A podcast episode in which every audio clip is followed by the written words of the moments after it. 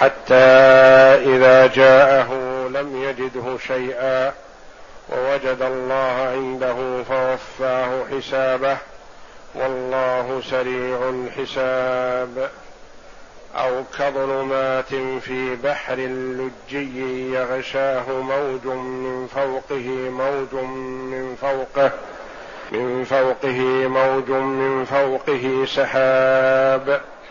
ظلمات بعضها فوق بعض. إذا أخرج يده لم يكد يراها ومن لم يجعل الله له نورا فما له من نور. ألم تر أن الله يسبح له من في السماوات والأرض والطير صافات؟ كل قد علم صلاته وتسبيحه. والله عليم بما يفعلون. ولله ملك السماوات والأرض وإلى الله المصير. لما ذكر جل وعلا هداية المؤمن وأنه يسير على بصيرة من أمره وأن قلبه يشع نورا بنور الإيمان ذكر بعد ذلك أعمال الكفار. فقال جل وعلا والذين كفروا أعمالهم كسراب بقيعة يحسبه الظمآن ماء. مثل جل وعلا أعمال الكفار فبعض الكفار له أعمال ظاهرها الصلاح. يتصدق يحسن إلى الغير يعطي يوقف يعمل اعمالا خيرية. مع كفره يظن أن هذه الأعمال تنفعه عند الله. كما كان كفار قريش يظنون أن عنايتهم بالبيت الحرام الكعبة شرفها الله وسقاية الحاج وأعمالا يتقربون بها إلى الله يظنون أنها تنفعهم وهي لا تنفعهم في الدار الآخرة لكفرهم لأن الكفر يحبط العمل فلا ينتفع صاحبه به في الدار الآخرة.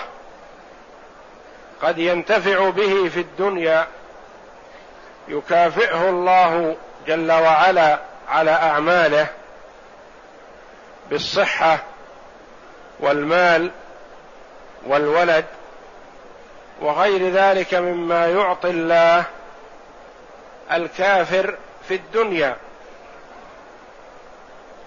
وأما في الآخرة فإنها لا تنجيه من النار. لأن الله جل وعلا أخبر بأن المشرك لا يطمع في الجنة أبدا ولا يطمع في المغفرة أبدا.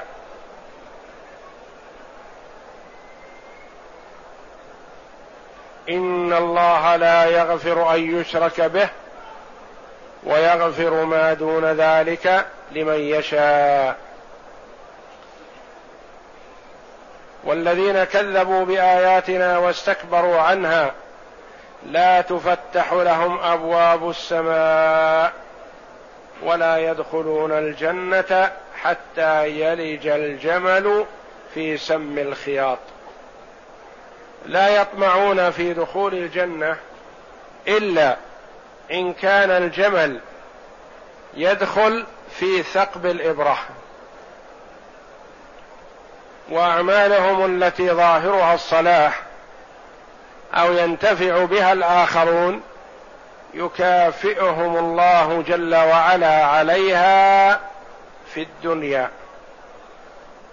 وفي هذه الآية والتي بعدها مثل الله جل وعلا أعمال الكفار. وأعمالهم نوعان. حسنة مثلت بالسراب وسيئة مثلت في ظلمات متراكمة كما سيأتي. والذين كفروا أعمالهم كسراب. السراب هو ما يرى وقت الظهيرة كأنه ماء وليس بشيء وإنما هو لمعان من أثر الشمس. ويسمى على قول بعضهم الآل آل. وسراب وقيل الآل هو ما كان ضحى قبل وقت الزوال ويرى وكأنه مرتفع. لا يرى على الأرض لمعان وكأنه مرتفع عن الأرض. والسراب ما كان على الأرض. كسراب بقيعة. يعني بقاع من الأرض والقاع هو المكان المنخفض المستوي الذي ليس فيه حجر ولا شجر. وقيعة جمع قاع قاع وقاع وقاع تجمع على قيعة مثل جيرة وجار. جيره جمع لجار وقيعة جمع لقاع. كسراب بقيعة يحسبه الظمآن ماء. الظمآن هو العطشان. فهو يرى وقت الظهيرة السراب فيفرح به يظنه ماء. ما بينه وبين الري إلا أن يصل إلى هذا الماء. وأي راء يرى السراب يظنه ماء. فالظمآن والريان كلاهما يرى السراب. لكن الظمآن يراه فيسر به ويفرح به. فيفرح ويسر فيما لا يستدعي الفرح ولا السرور. يحسبه الظمآن ماء. حتى إذا جاءه إذا وصل إلى المكان الذي يرى كأنه ماء ما وجد الماء. خاب ظنه. يظنه ماء فما وجد شيئا. لم يجده شيئا مما ظنه وإنما وجد لا شيء أرض مستوية. فالكفار أو الكافر يعول على العمل الذي يعمله يتصدق ويعمل اعمالا صالحة يظن أنها تنفعه ولكن لا ينتفع فيها بشيء في الدار الآخرة. لأن الله جل وعلا قال وقدمنا إلى ما عملوا من عمل فجعلناه هباء منثورا. جميع أعمالهم الصالحة التي يعملونها في الدنيا يظنون أنها تقربهم من الله وهم لا يستفيدون منها شيئا. يجازون عليها في الدنيا ولا ثواب لهم في الدار الآخرة. وقيل لا يثابون عليها بمعنى أنها تنقذهم من النار. وإلا فالكافر الذي ينفع الناس في الدنيا ويحسن إلى المسلمين ويخدمهم أخف عذابا من كافر مؤذن متسلط متجبر متكبر على عباد الله. عن ابن عباس رضي الله عنه قال هو مثل ضربه الله كرجل عطش فاشتد عطشه فرأى سرابا فحسبه ماء فطلبه. فظن أنه قدر عليه. حتى أتى فلما أتاه لم يجده شيئا وقبض عند ذلك. يقول الكافر كذلك إذا أتاه الموت لم يجد عمله يغني عنه شيئا ولا ينفعه إلا كما نفع السراب العطشان. وهل نفع السراب العطشان؟ لم ينفعه بشيء. فكذلك الكافر. ووجد الله عنده. وجد الله له بالمرصاد. لأن مرده إلى إلى الله جل وعلا. ووجد الله عنده فوفاه حسابه. يعني حاسبه على أعماله السيئة وعلى كفره فقذف في النار. فوفاه حسابه. والله سريع الحساب. والله جل وعلا سريع في محاسبة عباده. لا تشغله محاسبة شخص أو أشخاص عن آخرين. والله سريع الحساب. فهو جل وعلا لا يشغله شيء عن شيء. ومحاسبة العباد كلهم كمحاسبة شخص واحد. ثم ذكر جل وعلا المثال الآخر فقال عز من قائل أو كظلمات في بحر لجي يغشاه موج من فوقه موج من فوقه سحاب ظلمات بعضها فوق بعض. قيل هذا مثل آخر لأعمال الكفار وقيل هذا مثل لأعمالهم السيئة. فالكافر له أعمال حسنة مثلت بالسراب وله أعمال قبيحة مثلت بهذه الظلمات. أو كظلمات ألو أو هذه حرف عطف عطفت المثل الثاني على المثل الأول. أو كظلمات عطفت على كسراب. وأو هنا قيل للتخيير أي مثلها بهذا المثل أو هذا. وقيل أو للتقسيم باعتبار وقتين فهي كالسراب في الدنيا وكالظلمات في الآخرة. وقيل أو للتنويع. للتنويع.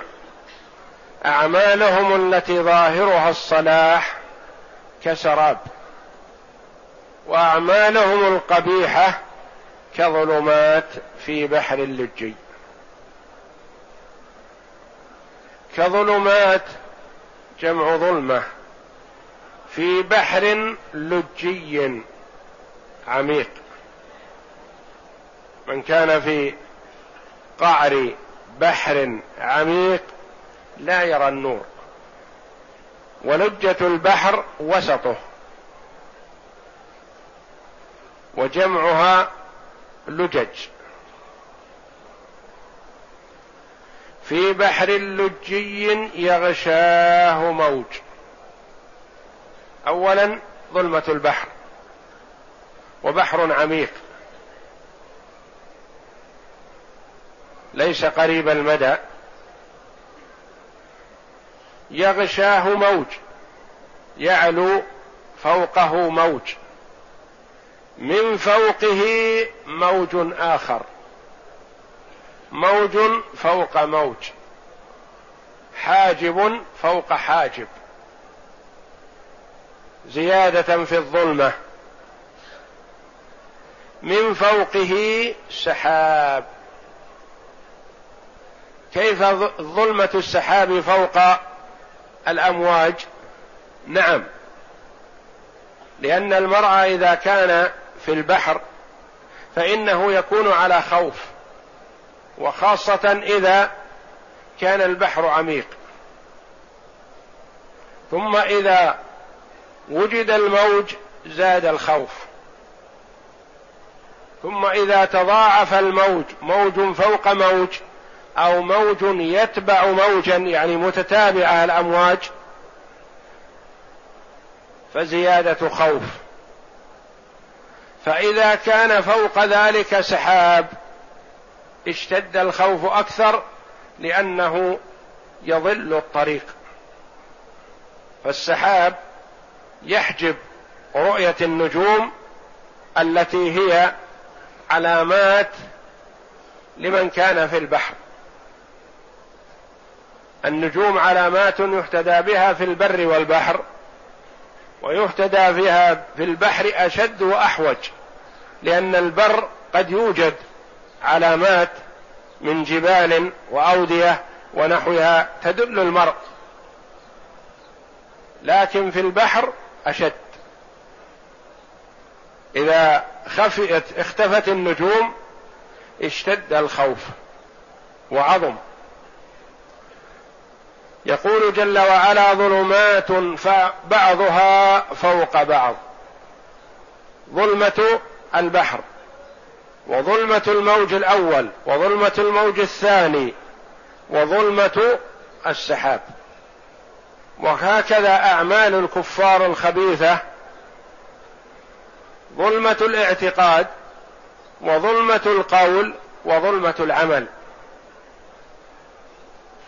فاعتقاده خبيث وقوله خبيث وعمله خبيث.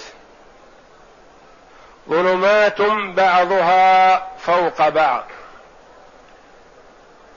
إذا أخرج يده هذا الذي في البحر ابتلي بهذه الفتنة ابتلي بهذه المصيبة إذا أخرج يده لم يكد يراها لم يقارب. أن يراها يعني بعيد أن يراها من شدة الظلمة. ويد الإنسان هي أقرب شيء إليه لأنه يحركها ويقربها من بصره بمقدار ما يريد.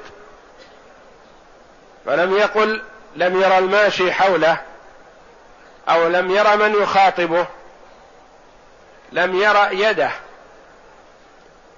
ويده أقرب شيء إليه. إذا أخرج يده رفعها وأبرزها لم يكد يراها لم يقارب رؤيتها.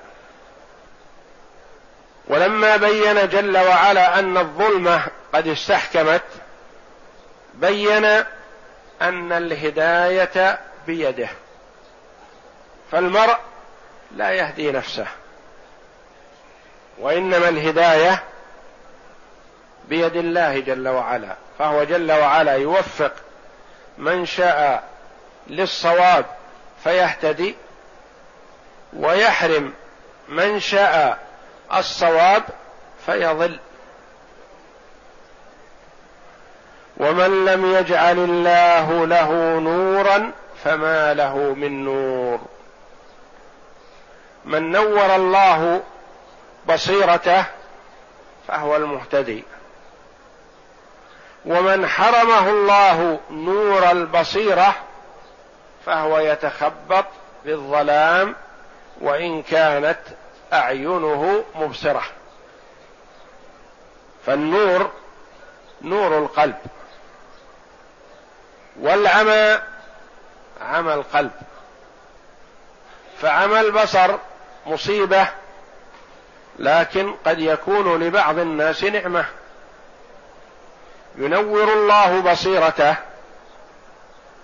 ويرزقه العلم النافع والعمل الصالح فيكون أمة داعية إلى الله جل وعلا. فلا يضيره عماه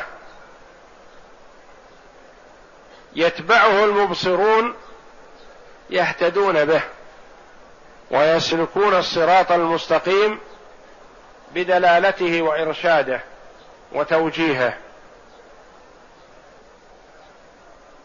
وإنما المصيبة العظمى عمى القلب.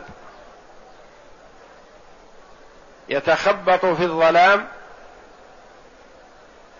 لا يهتدي إلى صواب. ومن لم يجعل الله له نورا فما له من نور. والمرء لا يستطيع أن يهدي نفسه. قيل هذه الآية نزلت في عتبة ابن ربيعة.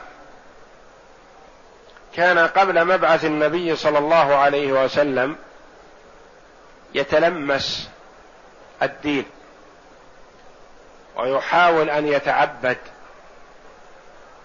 ولما بعث النبي صلى الله عليه وسلم حسده وكفر به. فلم ينفع نفسه. وإن كانت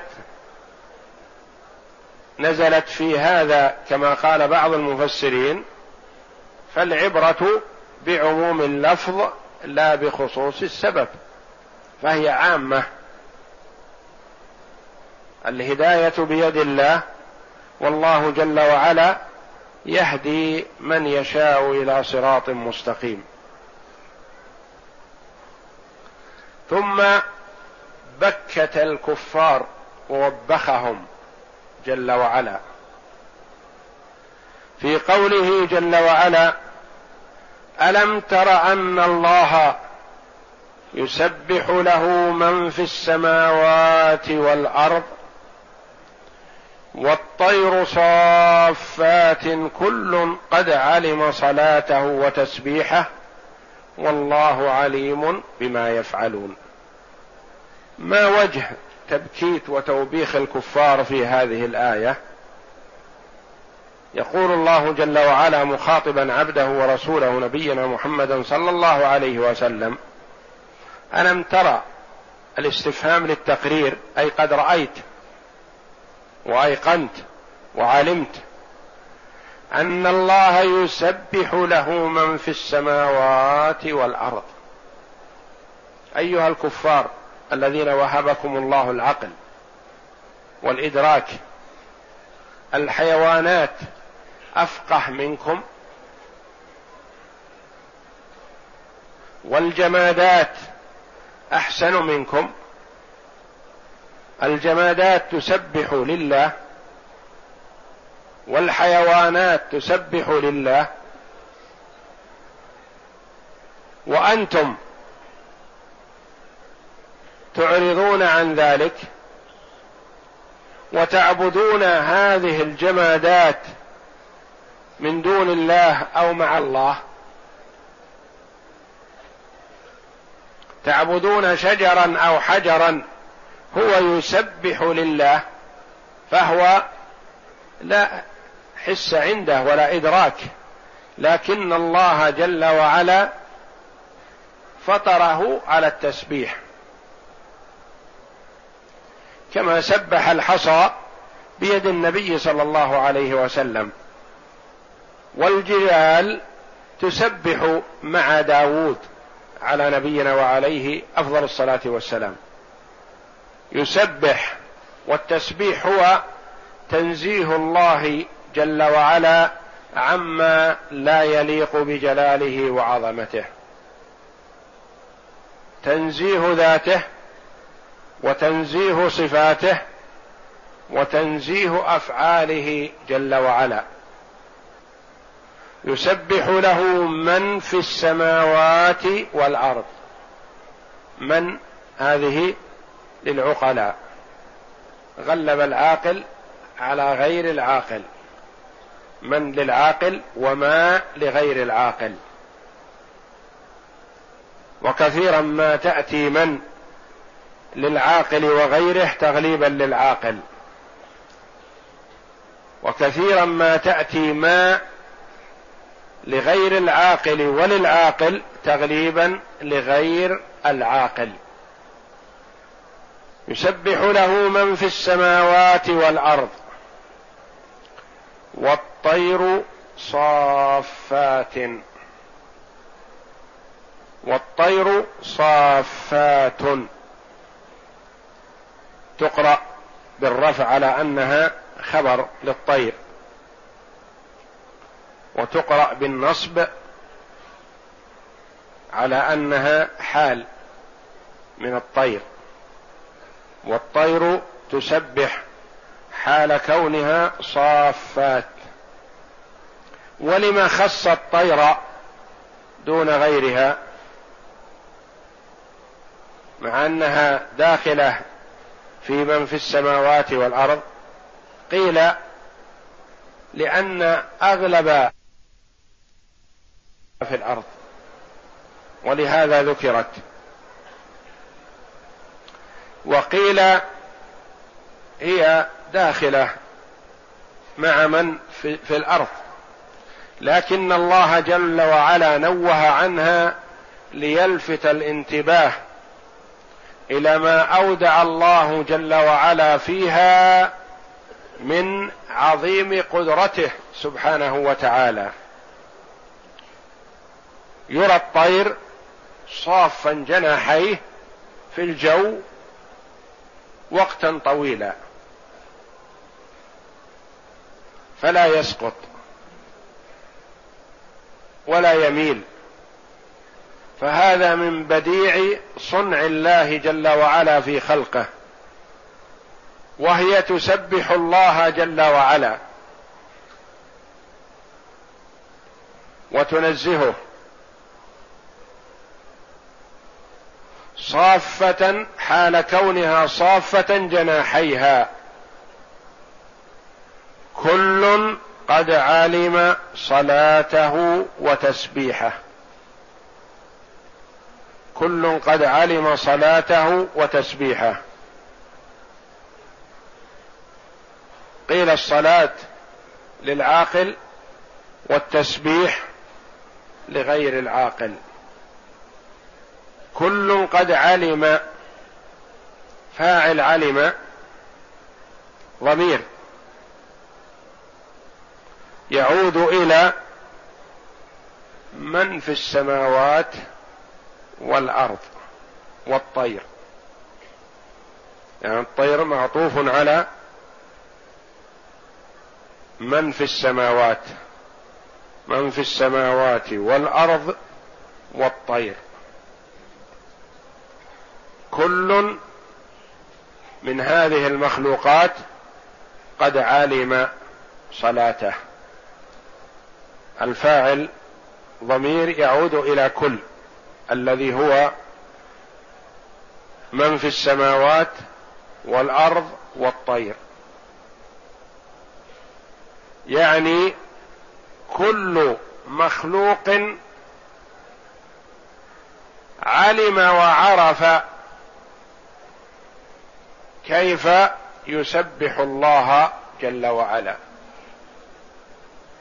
يعني ما جاء تسبيحهم على سبيل الصدفة لا. وإنما هو بهداية الله. أعطى كل شيء خلقه ثم هدى. هداه للمطلوب منه. كل علم كيف يسبح الله. وقيل المراد الضمير يعود إلى الله جل وعلا. كل قد علم الله صلاته وتسبيحه. والأول أقرب والله أعلم. كل قد علم هو علم هو كيف يسبح الله جل وعلا وكيف يصلي لله. وعلم الله جل وعلا نوه عنه في آخر الآية والله عليم بما يفعلون. فهو يعلم أفعال عباده جل وعلا يعلم كيف تسبحه الطير والحيوانات كيف تسبحه الجبال كيف تسبحه الأودية والأنهار كيف تسبحه الأشجار. والله عليم بما يفعلون. لا تخفى عليه خافية. ولله ملك السماوات والأرض. ملك في الآية إثبات سعة ملك الله جل وعلا وأن كل من في السماوات ومن في الأرض ملك لله جل وعلا يتصرف فيهم كيف يشاء. ولله ملك السماوات والأرض فهو المالك لهم في الدنيا والآخرة وإلى الله المصير. كلهم يردون إلى الله جل وعلا في الدار الآخرة. وكل نفس وكل روح تبعث في الدار الآخرة. وتحشر. ثم يقتص لبعضها من بعض ثم الحيوانات يقول الله جل وعلا لها عند بعد ذلك كوني ترابا. فتكون ترابا. لأن الحيوانات ليس لها نصيب في الجنة والنار. كما قص الله جل وعلا ذلك في سورة آخر سورة النبأ. عند ذلك يقول الكافر يا ليتني كنت ترابا. يتمنى أن يكون مثل الحيوانات التي انتهى أمرها بعد الحساب. أنه أخبر النبي صلى الله عليه وسلم أنه يقتص للخلائق بعضهم من بعض حتى إنه لا يقتص للشاة الجماء من ذات القرن. وصاحبة القرن التي تنطح الجمة بقرونها والجمة ليس لها قرون ما تستطيع الانتقام مثلها ولا تقتص لنفسها يقتص الله جل وعلا لها في الدار الآخرة. لا يضيع عند الله شيء. ولله ملك السماوات والأرض وإلى الله المصير المرجع والمآب إليه سبحانه فالخلق كلهم راجعون إليه. وفي هذا تفريح للمؤمن بأن الذي تعبده وتصلي له وتعمل الصالح من أجله أنت راجع إليه. يكافئك على أعمالك هذه الحسنة. وفيها وعيد شديد للكفار لأن الذي تفرون منه ولا تطيعونه وتعصونه مردكم إليه. أنتم راجعون إليه لا محالة. فيجازيكم على أعمالكم السيئة. وإلى الله المصير. والله أعلم. وصلى الله وسلم وبارك على عبده ورسول نبينا محمد وعلى آله وصحبه أجمعين.